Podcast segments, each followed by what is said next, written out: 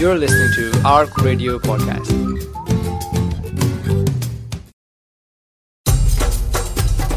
Bahrain, Manama. A lot of people probably haven't heard of this country or this city. I'm sure I probably heard of it a couple of times before I came to Saudi Arabia. But uh, Bahrain is literally 30 minutes away from Dammam, away from Saudi Arabia, and I have been there a few times. Let's talk a little about Bahrain. First of all, why do we choose to go to Bahrain?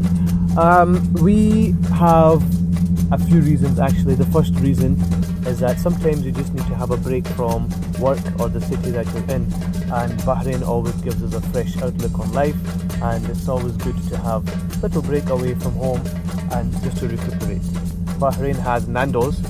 Now, Nando's, we have a big hype about Nando's in Glasgow, especially, uh, whereas here it's quite common but for me, it's a taste of home. You know, when I taste Nando's, I think about the key. And uh, the last reason is that my wife thoroughly enjoys driving. In Bahrain, women are allowed to drive. So once we get across the border, my wife has the keys. I'm sitting in the passenger side and I am just the navigator, or as my wife says, the backseat driver. Bahrain, very, very much like Saudi Arabia, has lots of halal food everywhere you go. However, it does it does sell pork and wine and alcohol, so you need to be careful.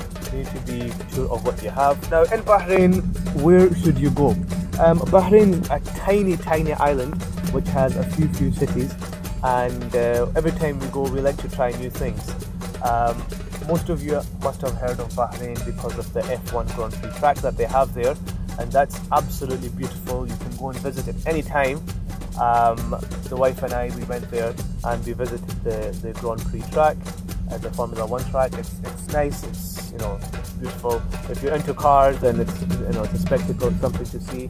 Um, if you're not, then next to the the track we have uh, a wildlife reserve, and again I love animals, so we went there and Subhanallah for the first time in my life I seen a white tiger.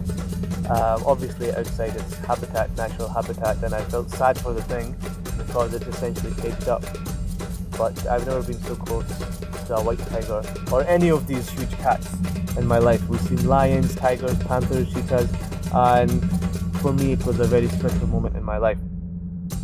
Um, also, the, the malls in Bahrain are something of a spectacle in the sense that every single thing that you need is in one mall, so you can have your food, your drinks, your clothes.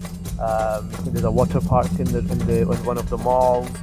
You can the cinemas are there as well. You have a play area, i.e., table tennis, pool. All of this is under one roof, which is pretty good because parking is a hassle as it is. Once you have one parking spot, then you are pretty much done for the rest of the day. As I mentioned before, for me, Nando's is one of the good places to go and eat there is one Thai restaurant called Banana Leaf.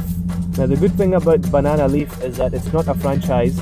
It's basically a few women, they have got together and they've decided to buy a house and convert this house into a small Thai restaurant.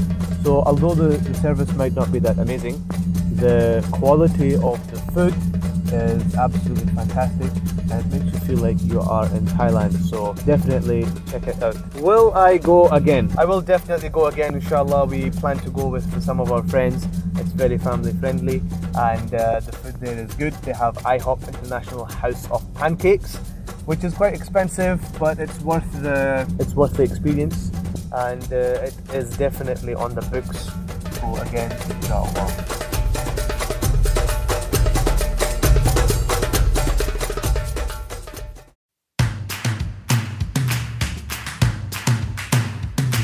For more information and to listen to more podcasts, visit us at arc.score or check out the Arc Media app.